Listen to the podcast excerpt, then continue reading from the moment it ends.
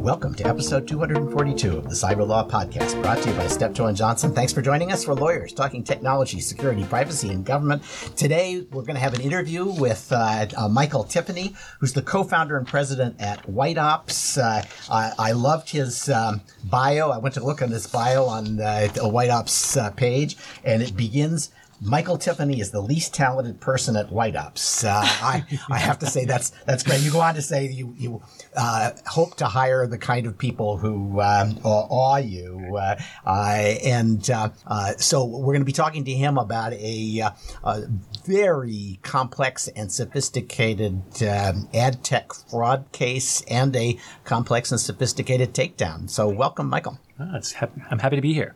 Okay, uh, and uh, for our news roundup, uh, we're got, we've got Maury Shenk. Maury Shenk is just back from Israel, where he was commenting on the new uh, Israeli cyber law. Uh, uh, it was a very interesting conference, and the most fun part of it was there was a large group of people from the Israeli government and private sector who seemed to know about and be fans of the Steptoe Cyber Law podcast. So I felt like a, a bit of a celebrity. a particular shout out to the guy at the Israeli Ministry of Justice, and he knows who he is, who claims to have introduced everybody to to our program. That's all right. This is great. Uh, well, it uh, uh, there's a uh, law of um, uh, cyberspace that uh, because it's the internet, everybody's famous for 15 people. you you apparently met four or five of the 15 that you're famous for. yeah, exactly. Okay, and Dr. Megan Reiss, uh, who is with the R Street Institute, Lawfare, the National Security Institute. Uh, Megan, welcome. Thank you, as always. And uh, David Kris, uh, co-founder of Culper Partners, former assistant attorney general in charge of the National Security Division at the Justice Department, and the only head of NSD who didn't work for Bob Mueller at one point or another. Is that right? Actually, that's wrong. When he was the head of the criminal division in 1992 at the end of the Bush administration, I was an attorney in the criminal division. So I did, in fact, work for him, albeit at quite a distance. All right, Bob Mueller, the uh, Kevin Bacon of the national security world, uh, and I'm Stewart Baker, formerly with NSA and DHS, the host of today's program, and I never worked for Bob Mueller either. Uh, why don't we jump right into the uh, uh, stories? Uh, David, there was Apple was in the Supreme Court in a, a, standing case, I guess it's fair to uh, call it, uh, over whether uh, to keep the uh, the famous Illinois brick case uh, uh, in effect. can you give us a little bit more detail on what the Supreme Court was arguing about and why Apple cared? Yes, I can, subject to the caveats that I am not an antitrust expert and I do have tech companies as clients, so people should take it with a grain of salt. But um, this is a case involving the Apple App Store and app developers who put apps in that store and consumers. Uh, and as you know, Apple sort of runs a little bit of a walled garden. It's a closed system, and they get 30% of the price you pay for an app when you download it. Um, and so, as you say, this is a Supreme Court standing case. Um, app developers had tried to sue Apple, um, claiming that they were monopolizing the market for apps on iPhones. Uh, they had made made no real progress, but then they became and added to their claims that they were app purchasers. So Apple's relying on the Illinois Brick versus Illinois case from the Supreme Court in 1977, saying that only a direct purchaser, not others involved in the chain of production, can sue for antitrust violations. Apple is saying that the purchasers bought from the developers, the app developers, albeit through the App Store, and the purchasers are saying they bought it from Apple. Um, and so there's just really a fundamental question here of who is buying what from whom. Um, from reports of the argument, I didn't attend. It seemed as if the justices, who can often be technology challenged, um, had a feeling from their own apparent uses of iPhones uh, of some sympathy for the idea that this was a purchase from Apple, since they sort of associated with Apple's App Store on their Apple iPhones. But reading the tea leaves of these kinds of arguments can be very difficult, and we'll see what happens when they go back and confer with each other and their clerks and actually have to write the thing uh, you know, to fit within existing antitrust law. Yeah, I think this probably. I mean, the, the I, I think I was clerking the year that uh, they decided uh, the uh, Illinois brick case, and it. You're dating yourself. oh, oh don't, believe me, uh, uh, I, I, I'm getting the benefit of dating myself.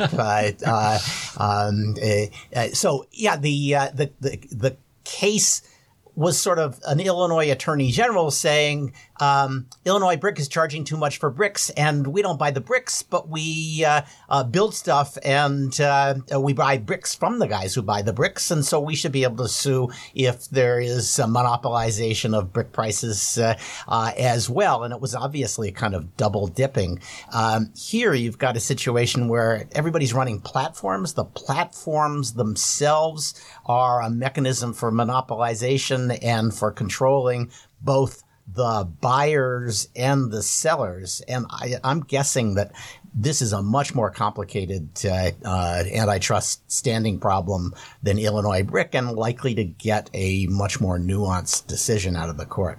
Yeah. All right. Um, we knew this was coming. Megan, uh, mm-hmm. the uh, uh, Trump administration has finally woken up to the idea that maybe there's a uh, uh, some leverage in saying we're not going to let everybody from China into the country, including people who look like they're, they're going to steal secrets uh, or uh, uh, build weapons when they go home. Probably a good idea. It does seem like a good idea. Reasonable. Uh, here's my prediction. Yes. We will have the most self righteous, self interested uh, lobbying we have ever seen on this issue from the universities. Well, the universities get the bulk of their money from foreign students who don't get any sub- subsidization. Um, and, and I, they, they have no shame when they lobby. Oh, yeah yeah, well, if your university is going to take massive pay cuts because the US government says, hey, we don't want the Chinese students to be stealing a ton of our intellectual property, they they don't care so much about the second part. And I will say, so I was at the Reagan National Defense Forum this weekend, and China, cyber, and technology transfer were some big hot topics. So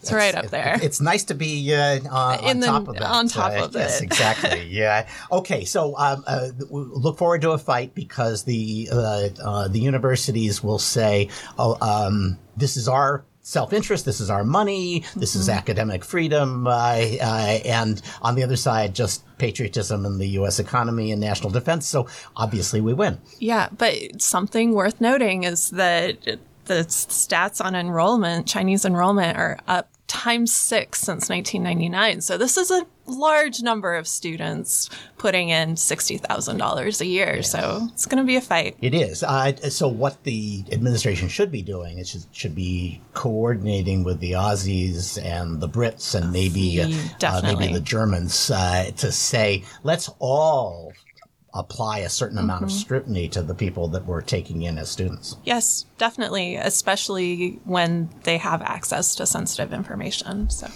Yep. Okay. So let's do, let's try Russia for a change. Uh, uh, uh, David, uh, uh, I think it's now official. Everybody hates Facebook. Most of them hate them hate Facebook because uh, Facebook let the Russians do things in 2016. But now it turns out the Russians hate Facebook too because of what they're trying to do to to make up for their mistake. this is a lawsuit by the Federal Agency of News, home of the trolling accountant that we talked about a couple of episodes ago uh, which has now filed a trolling lawsuit, what looks to me like a trolling lawsuit against Facebook. I, is there any hope that this lawsuit is going to go anywhere? Um, well, I don't know. It's going to generate some laughs if it does go anywhere. A jury trial has been demanded, and I'm sure it'll be fun to play this out in front of the jury. Technically, this is a public accommodations and breach of contract case because FAN claims that the U.S. government has more or less bullied Facebook into discriminating against Russians including FAN itself. Um, I mean, you know, as to whether there's anybody left who favors um, who favors, you know, uh, sort of uh, speech controls. Look, uh, subject to the same caveats as I made earlier, everybody thinks, I believe, that you know, child pornography and so forth uh, outside of the First Amendment ought to come off these platforms, and the government has passed laws requiring companies to report it in. Uh, then there's a second group of speech uh, involving non-First Amendment, but a lot of these platforms, you know, for example, forbid adult nudity, even though it wouldn't fit the First Amendment exceptions there. So this is a kind of a field where it may be easier to talk about sex than violence, I guess. Um, and I don't think even you, Stewart, sort of doubt that these platforms have an ability, pursuant to their terms of service, to knock off that kind of content and keep it out. The hard thing, I think, is the third bucket of speech, which is stuff that isn't maybe in that second group, but it's still icky and, and people don't like it. At least some people don't like it. And we're going to inevitably disagree on what the lines are and where they should be drawn. And then we're also going to disagree about any particular application of those lines. Nominally, that's what's going on in this case. They're basically claiming we're innocent, we didn't do anything wrong, we're not part of uh, the Internet Research Agency or any Russian governmental entity, we're just uh, innocent Russian users who got swept up in this uh, anti Russian madness here. Under U.S. law, do you get to sue over that? I, I mean, everybody when I complain about uh, um, discrimination against conservative speech, everybody rushes to assure me that the First Amendment doesn't apply to uh, uh, private platforms like Twitter and Facebook. Yeah, and they're they're bringing a public accommodations and breach of contract case. I mean, they say they complied with the terms of service. They didn't do anything wrong. The fact that they're ethnic Russians who target, you know, whose audience is Russian users or or people of Russian descent is not a basis, uh, and they've complied with the contract. Facebook ought to comply with the contract, and they can't be kicked off. You know, so we'll just see about what discovery is like in this case, among other things, if it actually moves forward, and, and see what the facts are. So yes, I. Uh, but you know, if they really want to get to the uh, the social justice warriors of uh, uh Silicon Valley, they should say, "Why this is this is discrimination on the basis of our national origin. This is racism straight up uh, against Russians. They are more or less saying that, um, you know, through their public accommodations claim, and um, and so you know, this will be this will be a fun one to watch. I this think will be, this will be entertaining. Uh, uh, meanwhile, uh, uh, the Russians who just they're such good trolls. They really are good. Uh, they've they've opened a civil case against Google for not censoring news in accordance with Russian law, and they're planning to amend their law so that they, you know, in um, modest uh, uh imitation of the European Union, to say, and if you don't do what we say, we're going to uh, charge you one percent of your global revenue, uh, which is a good deal because the Europeans are charging four percent. Maury it's it's the flip side of um, you know what David was talking about. It's in his bucket of stuff that we think is illegal. Um, this is an increasing thing we're seeing around the world as governments will have lists of illegal content which have to be taken down.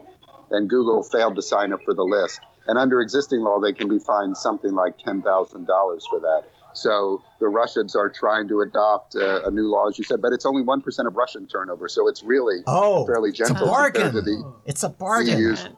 God. Yeah, four percent of global turnover. Putin, you piker.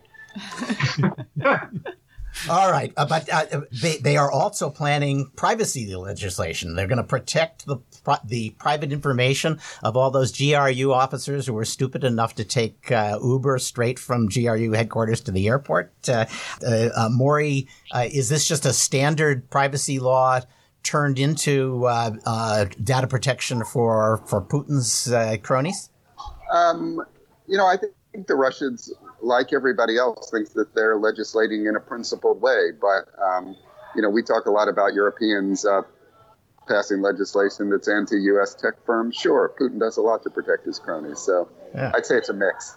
Well, so if the Europeans were passing GDPR in the hopes of protecting their ad tech industry, uh, it sure looks as though they, uh, as I've said in other contexts, they're aiming at America and, and hit themselves square in the foot uh, because European ad tech firms, uh, according to the press, are taking a big market share hit. Uh, um, and Michael, since you know a lot about ad tech, uh, I'm going to ask you uh, this is what the press is reporting that uh, there's been an enormous drop in European market share uh, uh, as a result of GDPR compliance costs. Does that look, does that sound right to you? Yeah, it does. And, you know, I can think of two reasons, only one of which I'm cynical about. Um, first, you just have classic regulatory capture phenomena a really complex piece of legislation creates a complex landscape. So who's going to win in that environment? It's going to be the people with high, hiring power, right? So it's literally going to favor the powerful.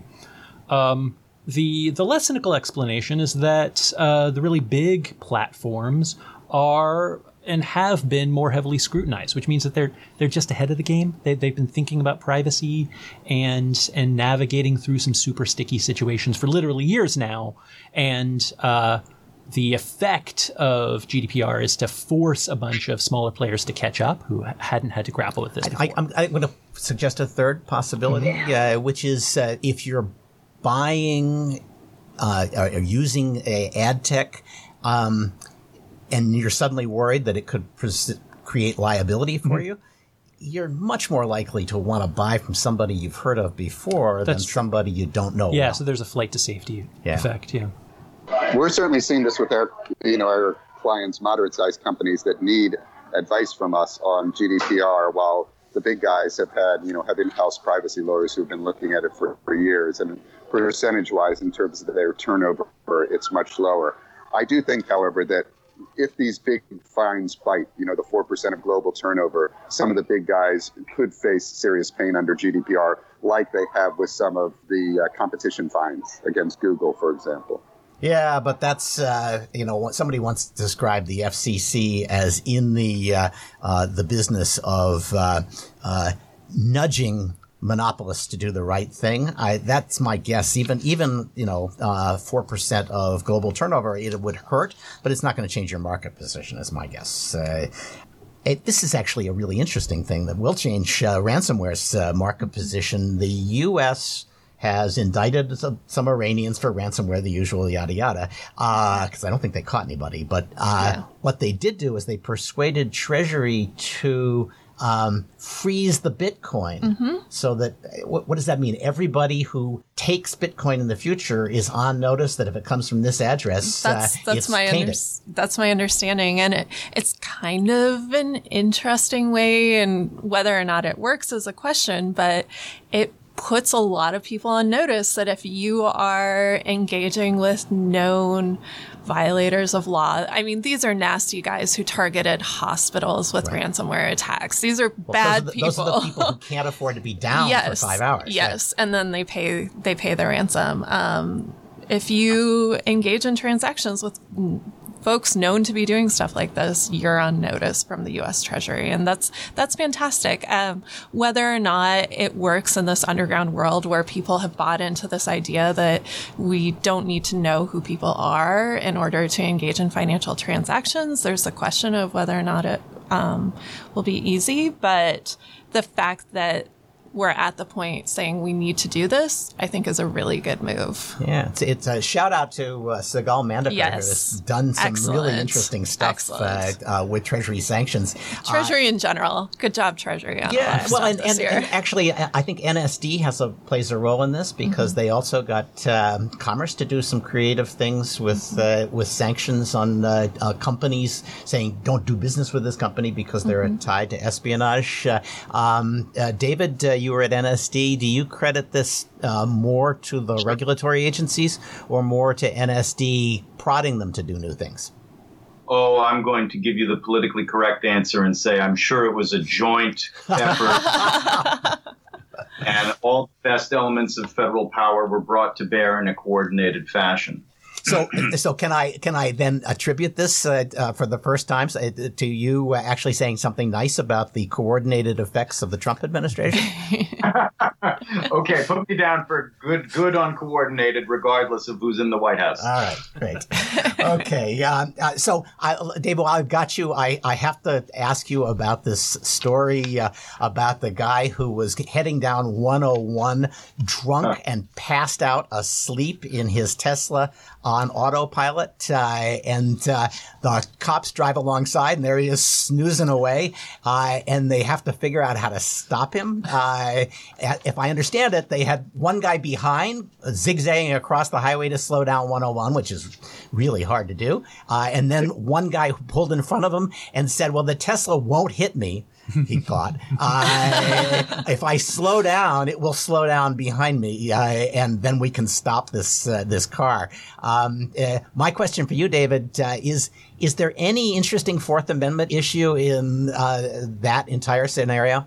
I'd like to say that I think probably not. It, it, feels to me like an interesting technological question, an interesting methodological question about how they achieved a traffic stop, but it does sound like a, a Fourth Amendment seizure stop um, effectuated through the magnificent technology brought to us by Elon Musk. And I will say I would file this under the don't try it at home department because, you know, the, the technology of this autopilot is not yet advanced to the point where you can get drunk, pass out, just program your home address and hope for the best. Um, so, you know, well, you can. Like- yes, that's right. That's right. Yeah, sort of the, the Darwin Award would be effect. There it might be a little bit of an IQ test, but I mean, there's an you know the police have in the past, for example, thrown tacks or spikes on the road to stop cars that won't stop. This feels like a a, a more you know kinder, gentler way of doing it, and I think it was rather creative policing, and nobody got hurt, and and that's all good. Um, and I believe he was seized as of the moment they started to block in his car. They're just, you know, they're lucky that, as you said earlier, that the, the car didn't, Tesla didn't change lanes and try to accelerate. yeah, doesn't, don't you think that's kind of a failing in the software? If, if I'm driving down 101 and all the lanes are open and the guy in front of me slows down, I want my car to change lanes. Well, I Yeah. I, I have that car. Yes. It asks for confirmation from you before changing into a better ah. lane. So here's my other question.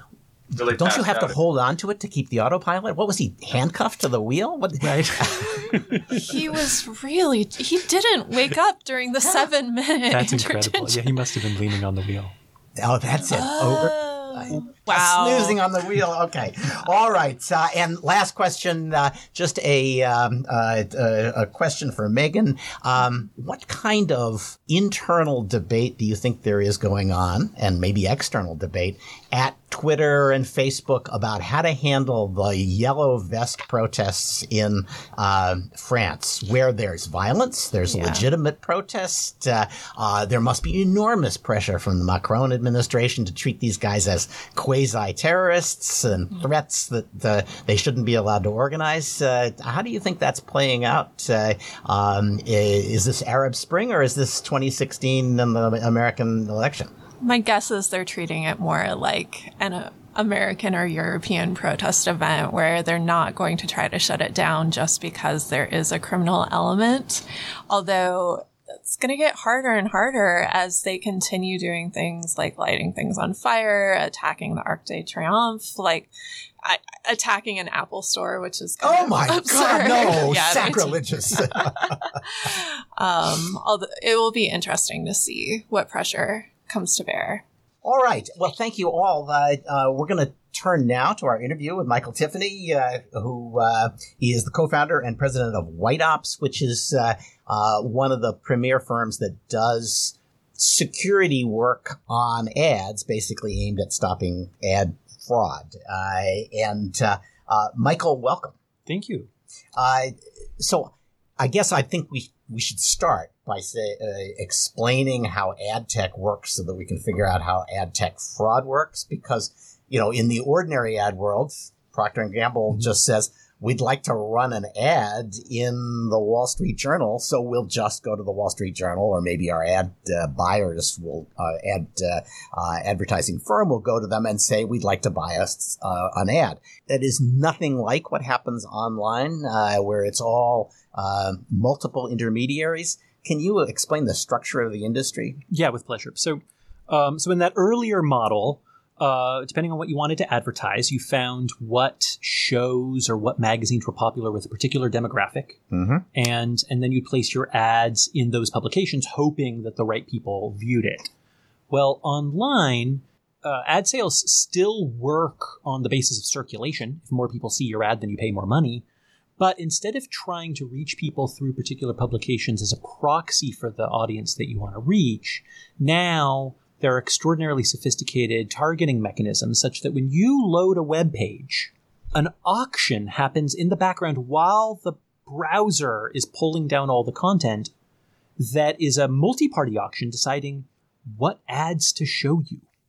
And the ads that you end up seeing are a function, of course, of what website you're at, but also a function of your cookies and device IDs and a bunch of guesswork about what sort of person you are. So they know in, instead of guessing, well, the Wall Street Journal usually has rich people. Uh, you actually know this is a rich person, or at least they behave like a rich person online. Uh, uh, and instead of the Wall Street Journal selling it, uh, you get to sell your ad to somebody who has figured out what the uh, uh, characteristics of this, uh, some intermediary who says, uh, now I know who Stewart Baker is. I think he's a lawyer and I think he's got money, so I'm going to give him this ad. That's right. And so the exact market opportunity that, that led to these intermediaries is this P&G.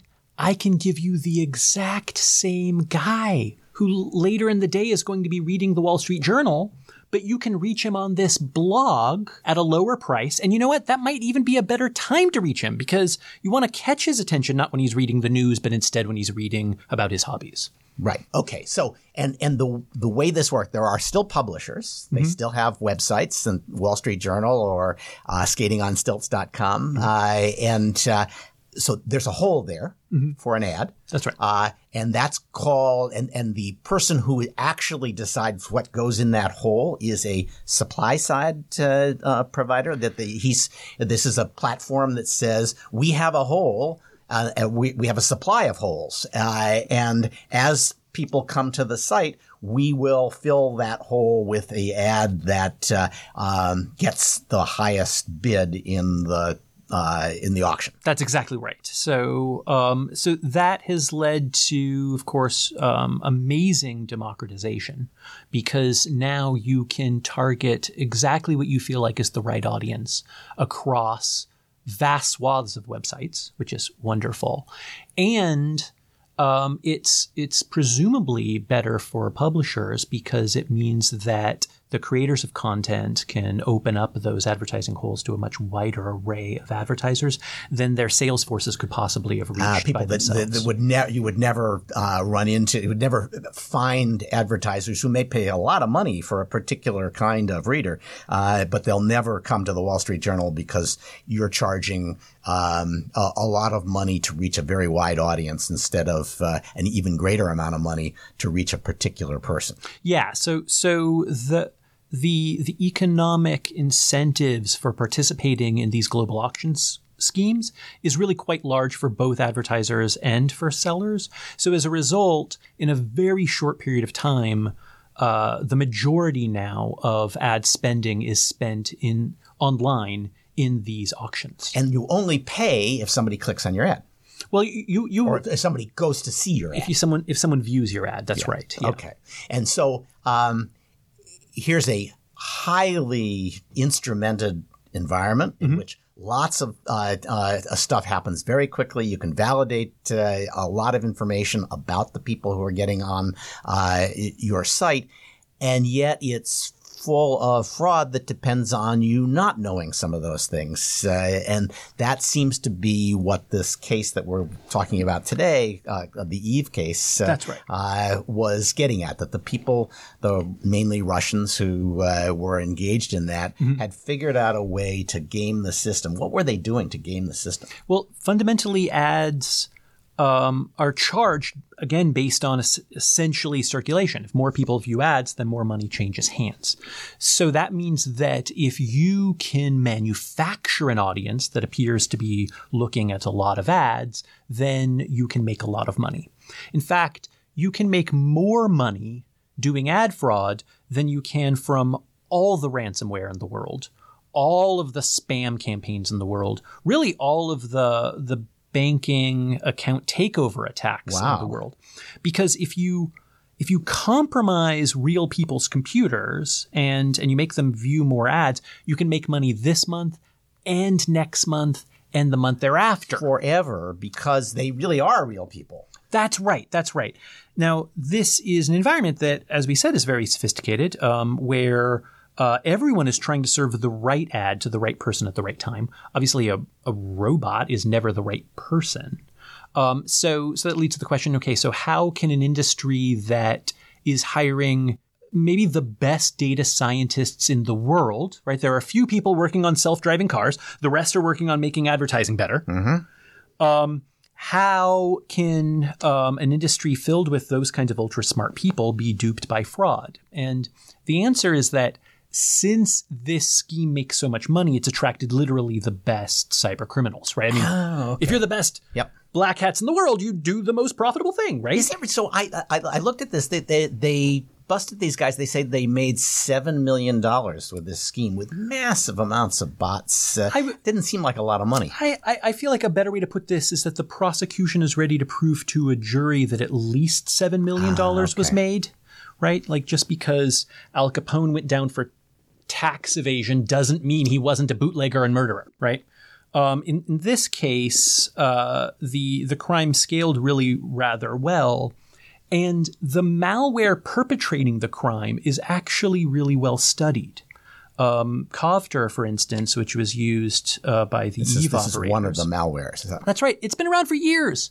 Um, not only that, but uh, Proofpoint, one of the um, one of the partners in what we called Operation Eversion to take this operation down, had studied some of the threat actors behind 3ve. They they called them KovCoreG, and and put together a timeline stretching back something like six years. So what's really new here is consequences.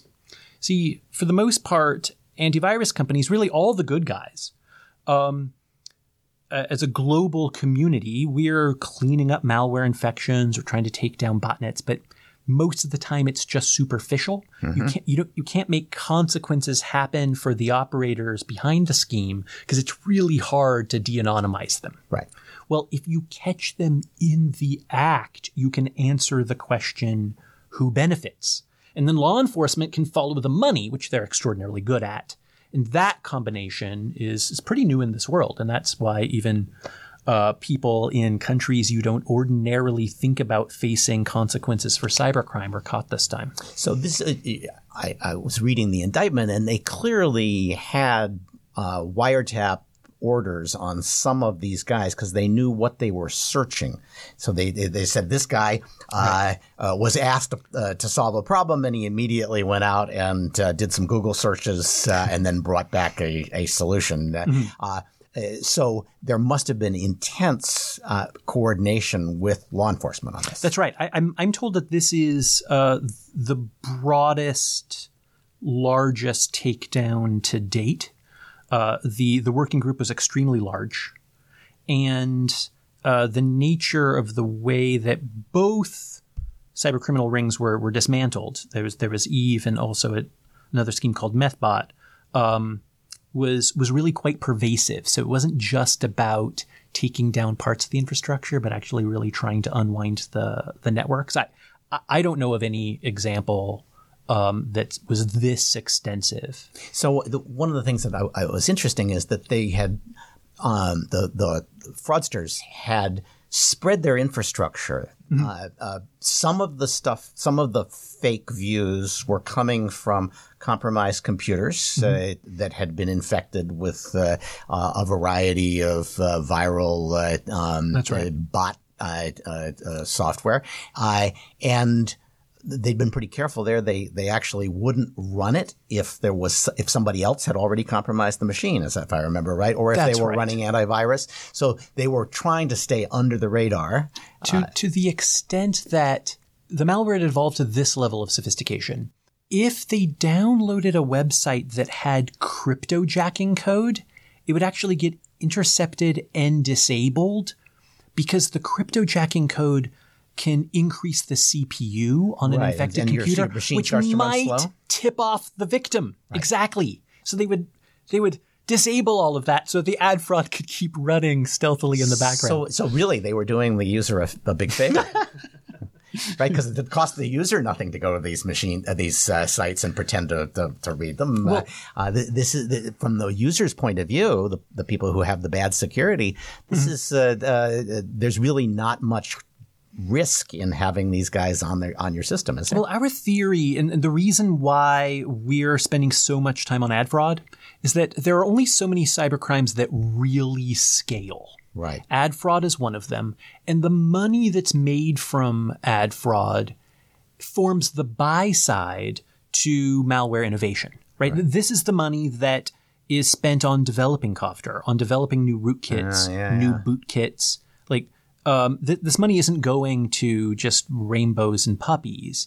And so if we can cut off the scalability of this crime, even though it, it, it might feel benign, it'll actually have a far reaching effect on the pseudonymous criminal underground that pays for innovation. Right, trying to t- take away the incentive to develop really sophisticated new attacks. That's right. Uh, um, and part of that is to uh, reduce the uh, the payoff, and the other part is to increase the penalties. That's exactly right. Like what winning means is that we we push down the payoff so far that a rational actor, because we're talking about super rational, honestly brilliant people, look at the potential payout versus the cost and risk, and, and they think, you know, I'm going to pick a different game. So the other thing they did that I thought was interesting, well, they did multiple other things, but uh, they um, got a uh, data center mm-hmm. and registered hundreds of thousands of IP addresses, uh, and then used all the virtual machines in the data center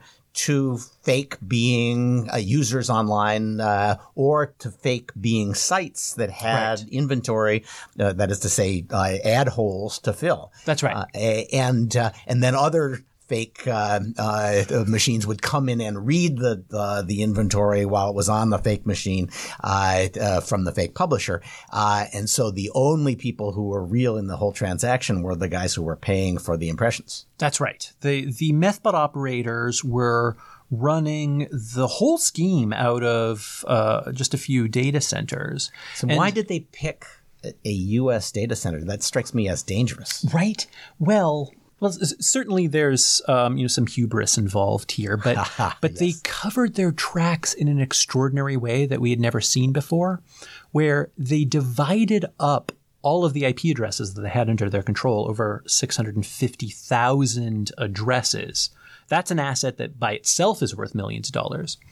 They broke it up into small blocks and forged entries into one of the root systems of the internet. The, the BGP? The, the RIRs. The, okay. the, these are the regional internet registries that keep track of who owns what IP addresses. Mm-hmm. Well, what they did is they made these small blocks look as if they were owned by ISPs across oh, so these, Middle America. And these were blocks that nobody cared about because they hadn't been used yet. They, That's they, exactly you know, like right. HP used to have half, uh, you know, one sixteenth of all the internet addresses in the planet, uh, and so they're obviously not using them all. Uh, and so they could they could pretend to be those guys for years without anybody noticing. That's exactly right. So that was not a fast attack. They they had to build that inventory up over time. And it was, uh, first of all, it was breathtaking, but it was also a source of fragility because since they weren't using infected real people, since it was all synthetic, what we were able to do is simply publish the list of every address that they used, which blew them off the internet the uh, same day. Yeah. Plus, it's a it's a trademark violation, uh, which uh, you know Microsoft has gotten a lot of traction out of um, saying if you if your malware mm-hmm. says Microsoft.dll or uh, right. has Microsoft in it, that's a trademark violation, and we can seize it mm-hmm. uh, and uh, take away your ability uh, to to use it. So it seems to me, given the many ways in which they were uh, supporting this, mm-hmm. that taking it down must have required a lot of coordination uh, um, and indeed coordination with arrests. So this That's is, right. This, uh, were you sitting there waiting to take it down for mm-hmm. a week or two while they kind of made sure that everybody that they wanted to arrest was in a jurisdiction where they could arrest them? Right. Well, um, from the White Ops perspective, we're, we're actually um, you stopping bots doing ad fraud all the time. Yeah. Uh, every day. Um, obviously, the DOJ is not putting out press releases every day, and th- their timeline was was totally outside of our control. Um, but there was there was a particular day when it was time to dismantle all the infrastructure, and I believe that the trigger event was one of the arrests. So um, as as law enforcement was able to dig in and and ultimately get attribution down to you know, named individuals, uh, then I think they were uh, you know, looking for certain movements and saw an opportunity to move. And at that time, uh, multiple parts of Operation Eversion, including Symantec and Proofpoint and Shadow Server and multiple ISPs, all moved into action to take control of the the C2, the command and control. which I assume was all over the world, right? That's right. Which meant that they needed cooperation either from big ISPs, Mm-hmm. uh, uh, but more likely also government uh, agencies. That's right, because the the government is technically um, seizing those assets, and then once they're seized, then the name servers can be redirected. So, as a legal matter, did the Germans recognize U.S. seizure of this, or do they seize this stuff on their own? Do you know? Ooh, no, that's that's going over my head. Okay. Uh, because uh, you know it's easy for the U.S. government to say we're seizing this asset, and maybe maybe the Germans just go along because they, they know it's all in, uh, uh, for the good of the uh, uh, the internet. Uh, um, but I would have thought if the U.S. government tried to seize an asset that was located in Germany, the German government would usually uh, say, "Excuse me, that's our job." The, the well, th- there was an extraordinary amount of international cooperation, um, also evident in the arrests. Uh, the people indicted were from Russia, Ukraine, and Kazakhstan, but the the arrests were in Bulgaria, Malaysia, and and Estonia, Right. and then assets, of course, in in North America and Europe. So let me let me ask you the broad question uh, uh, uh, to sort of put a bow on this. Uh, what does this tell us about the future of ad fraud, uh, ad tech fraud? Is this a sign that we're starting to get a handle on it, or is this us lifting a rock and saying, "Oh my God, look at that," uh, and spraying it with Raid, but not necessarily solving the problem? Well, when when White Ops first started looking into this problem, we really did feel as though the victims had no idea that they were being victimized. So this was a, a crime that succeeds by going unnoticed and, and was hugely unnoticed. That's no longer the case. Um, now advertisers are aware of, of the risks of ad fraud, but um, the world was still light on consequences. So I, I believe this is a real turning point. Um, as I said, the, what winning looks like is when the profits are no longer attractive relative to the cost and the risk. And this is the first time we're seeing really major costs and risks at, at this level. And I don't think that this uh, is an end so much as a beginning. An end certainly to 3ve and Methbot, but I think we're going to see more of this. So I, my my guess on this is that the people who were most technically sophisticated about how the whole market worked weren't really hurt by ad fraud, right? If if if you're selling uh, uh, clicks or you're running auctions and you're collecting fees, uh, the fact that they're fraudulent transactions is bad for your reputation, but uh, each you, you still get paid for each of those transactions. There's actually a subtle economic principle here that it's hard to see, but is extremely powerful. Um, Google was our principal partner on um, Fighting 3ve. And one of the reasons why this is uh, so very much in the vested interest of Google is that all this fraud has the effect of making it look as though there are more people watching ads on the internet than there really are, Right. which creates artificial oversupply. So if you've gone to all the trouble to get real human engagement, it actually sucks to be competing against fake because fake is cheaper. right. So if we can eliminate all the fraud, then literally billions of dollars go to the clean, honest players left standing. Right. And so that's how we've been able to build such a coalition for the complete elimination because everyone who wants to live in that fraud free future because they believe they'd make even more money in that future are allies with us in this fight. So it reminds me of the uh, the old uh, saying by uh, people like Procter and Gamble. I said uh, half of uh, my advertising budget is wasted. I just don't know which half. Uh, uh, uh, with luck, you'll be able to say, yeah, half of it is fraud, but I know which half, and I can I eliminate it. Uh, that's how we'll win. all right. Um, so. Uh, uh, Quick question about White Ops. You going to have any uh, more reports or events or speeches, uh, or uh, are there resources for people who want to know more about this that you'd recommend? Yeah, we uh, we set up a landing page uh, sharing an extraordinary amount of technical detail um, as well as as partner materials at whiteops.com slash eve. By the way, eve is stylized as 3VE. There were three parts to it. So if, if you visit there, yeah, I have to say, I, I for a long, in my head, I was saying Thrieve for the longest time. Uh, hmm. but uh, yes, it is Eve, but uh, the first E is a three. Uh, leet speak, uh, unfortunately.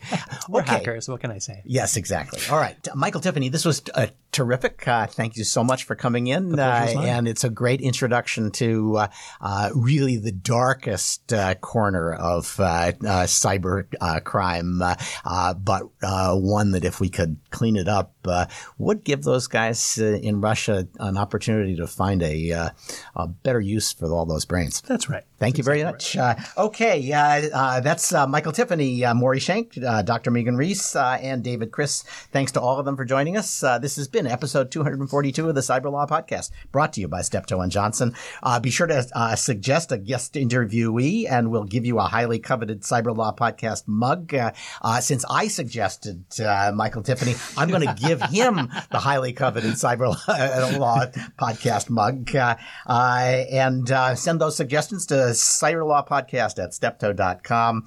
you can watch our thinking about what's going to be on the next show by following at Stewart Baker on Twitter for as long as uh, uh, Twitter lets me stay up, which, you know, God knows uh, how long that will be. Uh, please do leave ratings for the show uh, uh, and engage with the other reviewers. Um, we're always looking for entertainingly abusive reviews. I, am hoping that Jim Langevin, uh, who is likely to be uh, in charge of, um, of the uh, House Armed Services Committee subcommittee on emerging threats, uh, which will have a lot of uh, high tech Defense Department policy. Uh, uh, we're ho- hoping that uh, he will be on as the uh, chair of that subcommittee, and uh, if we're lucky, and the uh, um, and Congress grinds to a halt on Thursday, I'll go and interview him. and you know, you usually can't lose money in Congress in this town betting that Congress will grind to a halt. also, Denise Howell, who had me on this week in law, which is the granddaddy of uh, legal uh, uh, podcasts. I, I, think there must be on episode four or 500 uh, now. She's going to join us. Um, uh, so we'll start talking about some of the topics that she usually covers and what uh, is generally called TWiL. Uh, and um, after that, uh, the blockchain is going to take over uh, the podcast again on December 17. So if you're sick of listening to me, you only have one more episode before the blockchain takes over. And then we're going to go take two weeks off for our usual Christmas break. there's a foot of snow on the Middlebury Snow Bowl. I will be there if you're looking for me. I will be the guy wearing a jacket that uh, I, I, was once stopped by uh, TSA uh, by a woman who said, "Excuse me, sir." Did you buy this jacket in 1992? And I had to admit that I did. So uh, you'll recognize me right away. Uh, finally, show credits. Uh, Lori Paul and Christy Jorge are our producers. Doug Pickett is our audio engineer. Michael Beavers, our intern uh, and increasingly indispensable intern. Uh, and I'm Stewart Baker, your host. Please join us again next time as we once again provide insights into the latest events in technology, security, privacy, and government.